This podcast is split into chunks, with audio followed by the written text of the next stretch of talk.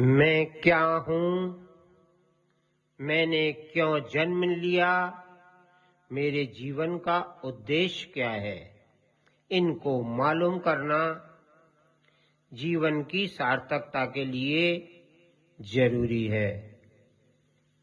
लेकिन हम हमेशा दूसरों को जानने की कोशिश करते हैं। हमारी आँखें दूसरों के कार्यकलापों को देखने के लिए उत्सुक रहती हैं। हमारे कान दूसरों को सुनने में तत्पर रहते हैं।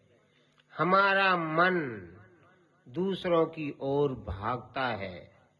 हमें दूसरों की धन दौलत अधिक लगती है। मैं मन नहीं, कुछ और हूँ। शरीर नहीं, कुछ और हूँ। सांसारक धन दौलत, ऐश्वर्य। और यहाँ तक कि यह शरीर भी नाशवान है।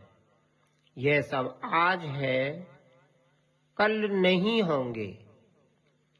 आप अपने अंदर झांकें, चिंतन करें, ध्यान करें।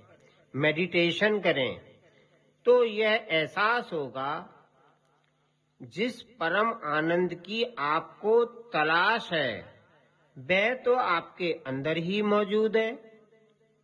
रोज़ाना आप छोटी बड़ी बाहर की यात्रा करते रहते हैं, लेकिन अपने भीतर की यात्रा भी कीजिए।